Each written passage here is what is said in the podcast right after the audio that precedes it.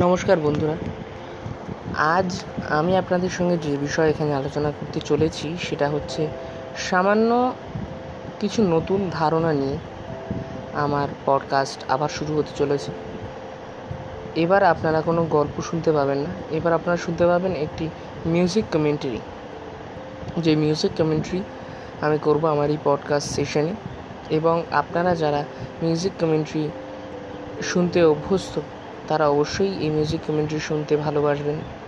আর আপনাদের আশীর্বাদ নিয়ে আমি আমি উনিশ উনিশে জুলাই থেকে এই মিউজিক কমেন্ট্রি শুরু করব।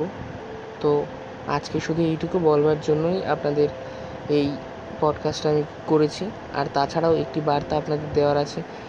কোভিডের তৃতীয় ঢেউ খুব শীঘ্রই আসতে চলেছে। তাই আপনারা অতি সাবধানে থাকুন।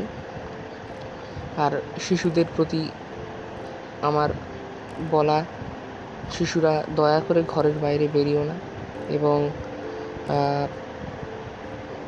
কেউ অচেনা কেউ বাড়িতে আসলে সঙ্গে সঙ্গে মাস্ক পরে নিও এবং বাইরে যদি খুব প্রয়োজনে বেরোতে হয় অবশ্যই মাস্ক পরে নেবে এবং হাত স্যানিটাইজার ব্যবহার করবে এবং সবসময় খাবার আগে হাত সাবান দিয়ে ধোবে, হাত, নাক, মুখ, চোখে লাগাবে না। সবশেষে সবাইকে বলছি, সুস্থ থাকবেন, ভালো থাকবেন। আমরা আছি আপনাদের এন্টারটেন করবার জন্য। থ্যাংক ইউ, ধন্যবাদ।